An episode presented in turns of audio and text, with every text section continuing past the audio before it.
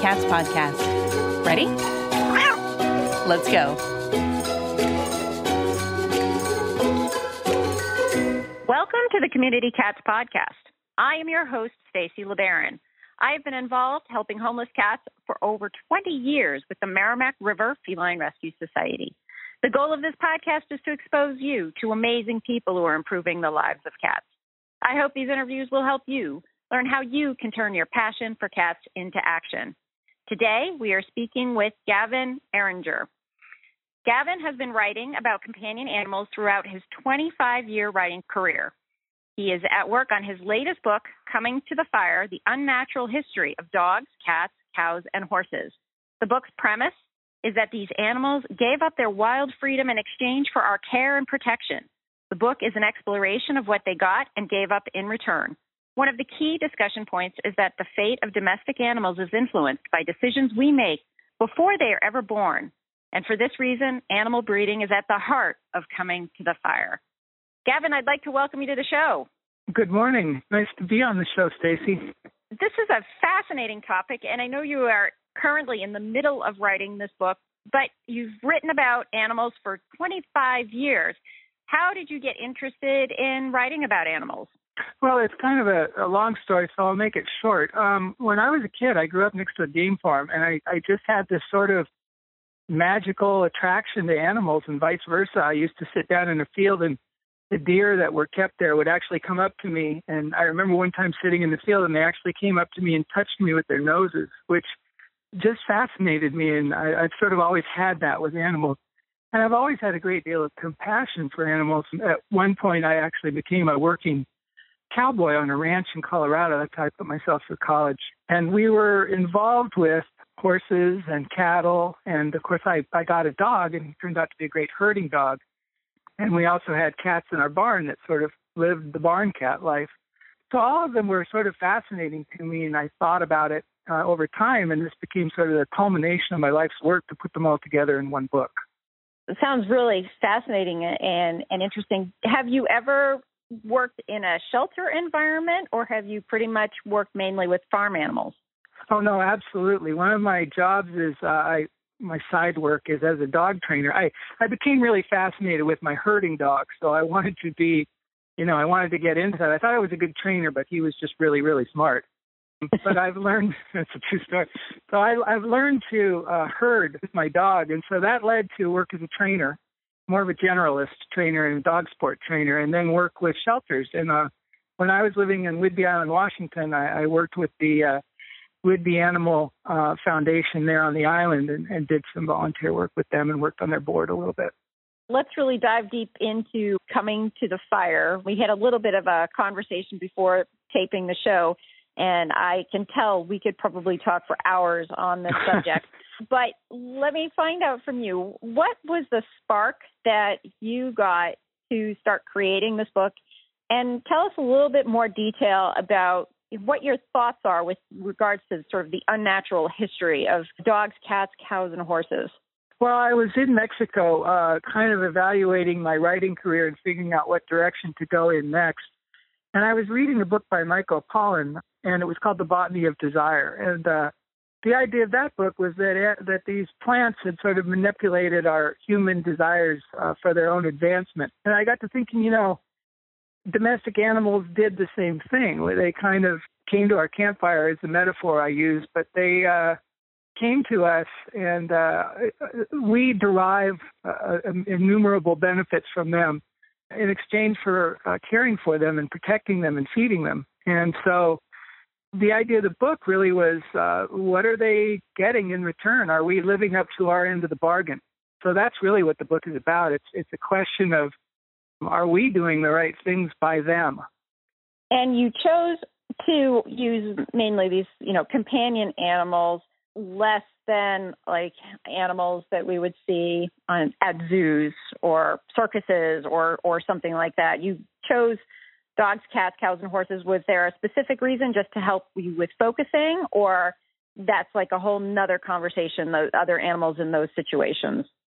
Yeah, absolutely. I mean, these again were the animals that were familiar to me. These were the ones I'd worked with day in and day out for years and written about horses particularly, but also dogs, and cows to a lesser extent. Cats are sort of a new experience, and I'm actually having to query a lot of my friends and learn a lot of things about cats. But uh, the reason I took domestic animals is because um, somebody made this analogy that made a lot of sense to me. If you think about the world, it's not so much a big wilderness with cities and highways interspersed. It's more like a big farm. Humans mm-hmm. have had a, a huge impact on the globe, and so it's it's like a farm with a farmhouse near here and there called Chicago or Denver or L.A. you know, if you get in a car and drive, what you mostly see is farmland or land that's dedicated to animal agriculture.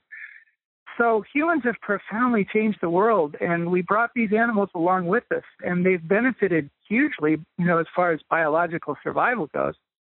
I wanted to look kind of at the micro picture and the macro picture of these animals' lives.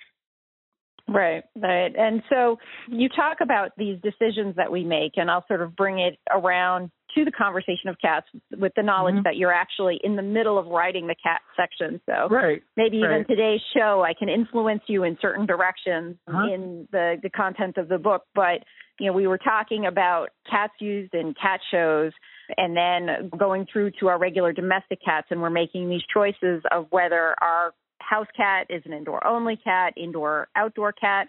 We mm-hmm. have community cats. We make these choices to return these cats back to the community or to rescue them. There's all these decisions and all these mm-hmm. choices. Mm-hmm. We have mm-hmm. we have working cats, working barn cats. We're mm-hmm. talking about that our feral cats in the community may not be thought to be first class citizens, but more like third class citizens. And I'm trying to think of ways that these perceptions or what can we do to make these perceptions change. And I had on about a month ago, I had on a woman who wrote a book about the shop cats of New York, which really made working shop cats in New York City. So, yes, we're talking about New York City here, but mm-hmm. making mm-hmm. them very almost high end, appear very high end and having mm-hmm. these wonderful mm-hmm. lives sure. and well loved, but yet they are still considered community cats.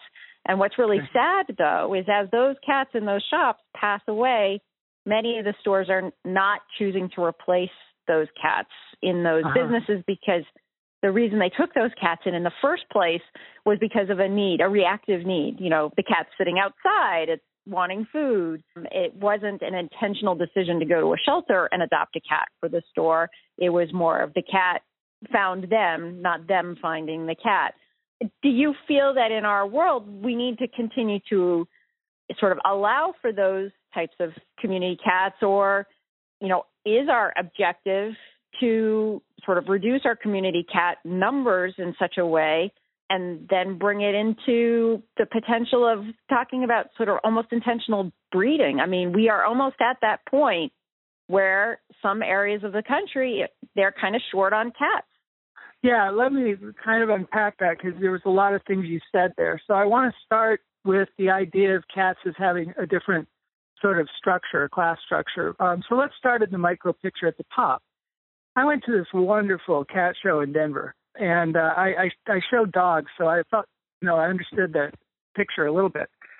And one of the cats was one of those weird naked cats. Have you seen those? The ones like in the Austin Powers movie? Oh anyway, yeah, yeah. So I went to meet the naked cat people, and one of the women was especially fascinated. She had tattoos of her naked cats that had passed away on both of her forearms, and she was a you know the quintessential kind of crazy cat lady, but she was really really nice, interesting. She wasn't you know un- unusual. She just loved these cats. But she explained to me how they came to be in the 1960s. There was this muta- mutation in, in cats, apparently some cats, and they started trying to breed them so that they were hairless. So basically, they had some success, and then they had a lot of problems. And then there was another cat with one of the same genetic mutation, and then they were able to use that one as the breeding foundation for the breed. So basically, every naked cat emanates from one or two pair, you know, a pair of cats. And that raises the question of, you know, is that really a good thing for genetic health? Because if any sort of defects exist in that in that cat line, uh, we're just carrying those forward. Now, I don't know that there are any, but it's one example of how we we sort of tend to take things to the extent without considering what the future outcomes will be. Do you follow me? Yeah, De- oh, definitely. Yeah, yeah. And then I mean, there are many many times we make decisions and we we don't really think through the consequences. Right, exactly. I mean, our goal there was to have a naked cat. How cool. You know, it's sort of like I like to think of animals. One one person said this: animals are like brands, and people want to have exclusive brands. You know, they're proud that they drive a BMW or that they have a Mercedes, and they're proud that they are an English bulldog person or that they have naked cats. People like variety, but that's not always in the best interest of the animals to sort of take that too far. Now, the other thing you were talking about is uh, community cats, and you know, I think this is the thing, Stacy. I think that we've always had what I call a working class of animals. These are animals that lived on the farm or lived in the city and had a job to do. We recently saw an outbreak of uh, a particularly uh, rare disease in the Bronx uh, that's carried by rats. And uh, one of the problems is that they simply don't have sufficient numbers of, of cats around in people's homes and things to keep the rats at bay. And that's an example of how, you know, a cat is a working animal. It, we may not train them like we do dogs, but they do serve a purpose, and they always traditionally have. But what we have now is something that's fairly new the pet cat. And the pet cat is something that really probably barely existed throughout life. I, I think that we always thought of animals in utilitarian terms, and now that we are all fairly well to do in the developed countries, we we have a different relationship with with our pets and our and our animals that is new. So those are kind of my idea of different classes of animals. We've got the working animals, the feral animals as well, uh, which are different. Uh, and then we also have sort of a middle class pet animal, and then at the high end we have these these show animals or these breeding animals that are that are extremely valuable and each one has its own sort of considerations as far as the pluses and minuses of them. Right. No, that all makes sense. And as you were saying about the developing of the the pet cat, I mean, we didn't have cat litter until the 1950s. right. So that you know, which to some people seems like a wicked long time ago. For me, it wasn't that long ago, but for others, it was a long time ago. So, so that's 66 years. So you know, my my parents' generation, they didn't have access to cat litter, so you didn't have a litter box to worry about in the house, which in my idea might be kind of an exciting thing every now and again. But but then again, then we always had our cats going outside at that point in time too. Right. So you right. know, as we as we bring cats in, and there are also forces out there that would like to see more cats as indoor only because of you know predation issues and killing of wildlife and that kind of stuff. So, you know, as the rats take over and the cats diminish, diminish, you know, then also there are some theories that would say that our bird population would increase, which, you know, is not necessarily the case because there's certainly a lot of other scenarios out there that can harm birds just as easily as a cat can. And with the rats too, you know, anytime you dig up a plot of land to build a new high rise building, you're going to be unearthing a whole slew sure. of rats. Sure. Um, and so, you know, I've been working in with a group in Chelsea, Massachusetts, and they've been doing a ton of construction in the city. So, so much right. conversation is around rats because right. they've just been. Dig- it's a small area, small footprint, but they've been digging up everything, and so they're just destroying all the habitats of the rats. And so, it's becoming more of the cats are figuring out how to cohabitate with the rats rather than really killing them. And uh, so we're sort of seeing that happening in urban areas too. I find this interest this incredibly interesting Mm. um, because I think that as our shelter numbers go down, which is what everybody is the objective, you know, with with reaching no kill by 2020, we have this objective to you know have our intake rates get as low as possible. How do we provide those companion animals, you know, to sort of the marketplace that we've kind of trained to adopt cats and dogs? So now we've created this market, but yet we're not going to be able to supply the market if our numbers go down. And then you're saying the word breeding. Well, I think there's always, you know, if there's a shortage, there will be a market response. And people will probably go to providing animals by breeding you know. Um, and cat breeding is interesting. It's so different than dog breeding because always, you know, with uh, with dogs, we've bred purposefully, at least going back to the time of the Egyptians when they started creating actual breeds as opposed to just a generic Uber dog. But I think, you know, cats, we've pretty, that's the one different thing about cats in my book is this is an animal that we left largely to breed on its own, to make its own breeding decisions.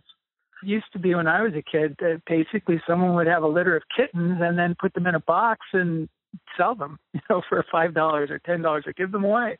Right. And now we face the scenario of, um, as you say, you know, if we were successful in reducing our shelter populations to a, a, a very much lower point, there will still be that demand, and then it will become a for money proposition to breed cats. And and that's what kind of concerns me is that when money enters into the game, uh, oftentimes rational or good decisions uh, go out the door. Now there will be ethical people who will breed for longevity and health and and many other things. Uh, but there's always people who cut corners and and maybe breed for the wrong reasons or breed for the wrong outcomes. Um, and what particularly worries me is like the outcrosses with wildcats. We're we're we're going into kind of an mm. experimental zone with that, where people mm-hmm. want really exotic pets, and they're worth lots and lots of money. And um, you know, I I don't know if that's really a good solution, but it's something that we've done with dogs for a long, long time. Are you starting to think about that special gift? Why not give the gift of a Community Cats podcast branded t shirt, coffee mug, bag, or other item? This is the perfect way to spread the word about helping community cats. The proceeds from the sales will go to support the Community Cats podcast and the Community Cats Grants program, which helps small groups grow their fundraising programs to be able to fund more spay neuter programs for free roaming cats go to www.communitycatspodcast.com and click on our shop button in the menu bar today to get that perfect community cat gift right now. Thank you, everybody, for supporting the show. Want to learn more about grants? Register for Grants 101, a Community Cats podcast webinar on March 30th at 2 p.m. Eastern Time. Learn the ins and outs of writing grants, how to track them, and how to do follow up reports. This is a perfect educational opportunity for a small organization looking to develop a strategic grant writing program as a fundraiser. Go to communitycatspodcast.com and click the link on the homepage to register. After registering, you'll receive a confirmation email containing information about joining the webinar. That's Grants 101, a Community Cats podcast webinar on March 30th at 2 p.m looking back at dogs and as horses as previous breeding examples, are there mm-hmm. lessons mm-hmm. that we should be learning from, I hate to say it, but from those industries as we look down 10, 20 years in the cat world? Or it's well, happening uh, now, too. Yeah, absolutely. I mean, the use of the word industry is very apt. It, it, they're industries. And we honestly need to think about the, the, the commercial aspect of animals carefully of course there are industries that you know of course people aren't doing these to lose money or some are. I mean of course there's always hobby people but there's a lot of people breeding for money and there's no problem i don't have a problem with that. What i have a problem with is what are the values behind that?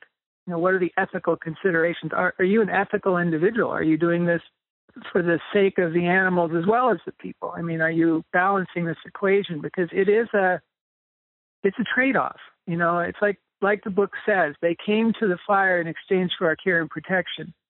So we owe them our protection and our care. And we can fall short of that, especially when the money gets large and people start doing things more for their ego or, or, or out of greed.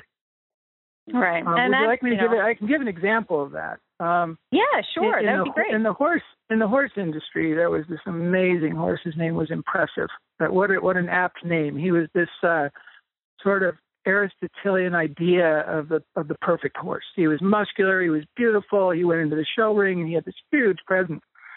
Well, it turned out that his musculature was the result of a mutation that caused his muscles to be in agitation all the time. So there was sort of a, a problem with the, the cell structure that was causing them to always the muscles to be firing, and passed that on to his offspring. And it took them many years to admit that this problem existed. It was fairly easy for them to trace back to the individual because he was in every pedigree of every baby that had this problem, um, and it was lethal. I mean, that's the problem. It, it was a lethal problem for many of these young horses. What ended up happening is uh, the the very very wealthy people who were involved with these horses didn't want to admit that they had a problem, and they could have stopped that problem in its tracks merely by saying, uh, "You can't breed to this. You know, you can't have this horse in your bloodline. We're not, we're not going to register them anymore." But instead, they you know they created genetic tests and did all this hocus pocus stuff, and now you can keep registering them as long as they're negative for this trait. But people still want these animals for that beauty and everything. Well, that's not in the best interest of the animal or the breed. You know, it's it's mm. just not a good thing. Um, and yet, you know, greed and money kind of motivated people to find a workaround. And uh, science can provide a lot of animal uh, answers. And I'm very optimistic in regard to genetic diseases associated with dog breeds that they things like genetic engineering might allow us to correct some of these these genetic flaws, but it's not as simple as snipping out one gene and putting in another. These things are multi multi dimensional with genes affecting a lot of different things. That means that you know we may not be able to solve a lot of these problems. There isn't always a silver arrow that's going to fix all these problems that we're creating with our animals. So we have to be very careful about being conscientious and ethical in our breeding decisions. And that means That's, being informed. That means knowing a, an awful lot about these animals and their backgrounds and their genetics. And, you know, honestly, there aren't a lot of people who are dedicated enough to do a really good job. And those people that are, the ones that are really dedicated and do a great job and breed great animals, I just have so much admiration for because it's not an easy thing to do. So we need to be able to identify those folks and really be able to benchmark the work that they do um, well, within I, I their own realm and in other areas. Yes, Stacy, I think what I'm trying to say is we're consumers. You know, you're right. It's an industry and we are the consumers. And ultimately, we have to ask the right question and seek out the right results and the right animals, if you will, so that we're not encouraging uh, the kind of slipshod you know, breeding that, that often takes place uh, with people who are strictly in it for the money. So we talk about the the show problem, the problem with show dogs, but we don't talk enough about how those problems are perpetuated by an entire industry of people, uh, the puppy mill people who don't concern themselves with the genetic health of the animals, just chunking out puppies. yep. Yeah. You know? and you really need to know who's selling them, especially in this day and age when people are uh, you know trading animals on the internet. You don't know where those animals came from and that's a real problem with dogs. And uh you know i suppose if there became a market for cats that could become a problem for cats too. Well there's quite a market for cats on the internet at sure. you know at this, at this point too. So it'll be interesting to see how things evolve over time. Gavin, if folks are interested in finding out more about the work that you are doing, how would they find you? Well, the book has a website, www.comingtothefire.com, and um, it's not active, but I'm going to start posting blogs to it as we get closer to the publication date for the book, which uh, I believe will be in the fall of 2017, sometime around November, just in time for Christmas. That sounds that sounds great. Um, anything you uh, want to share with our listeners today while you're in the throes of writing this book? Yeah, I guess the main message of the book is think before you breed. Make good decisions. Make a commitment to this. If this is something that you want to do, whether you want to raise horses or you want to breed dogs or or cats, make good conscientious decisions that will have positive impacts throughout the life of the animal. Breed for things like longevity. Will this animal be you know, a healthy animal? Will it be free of genetic defects?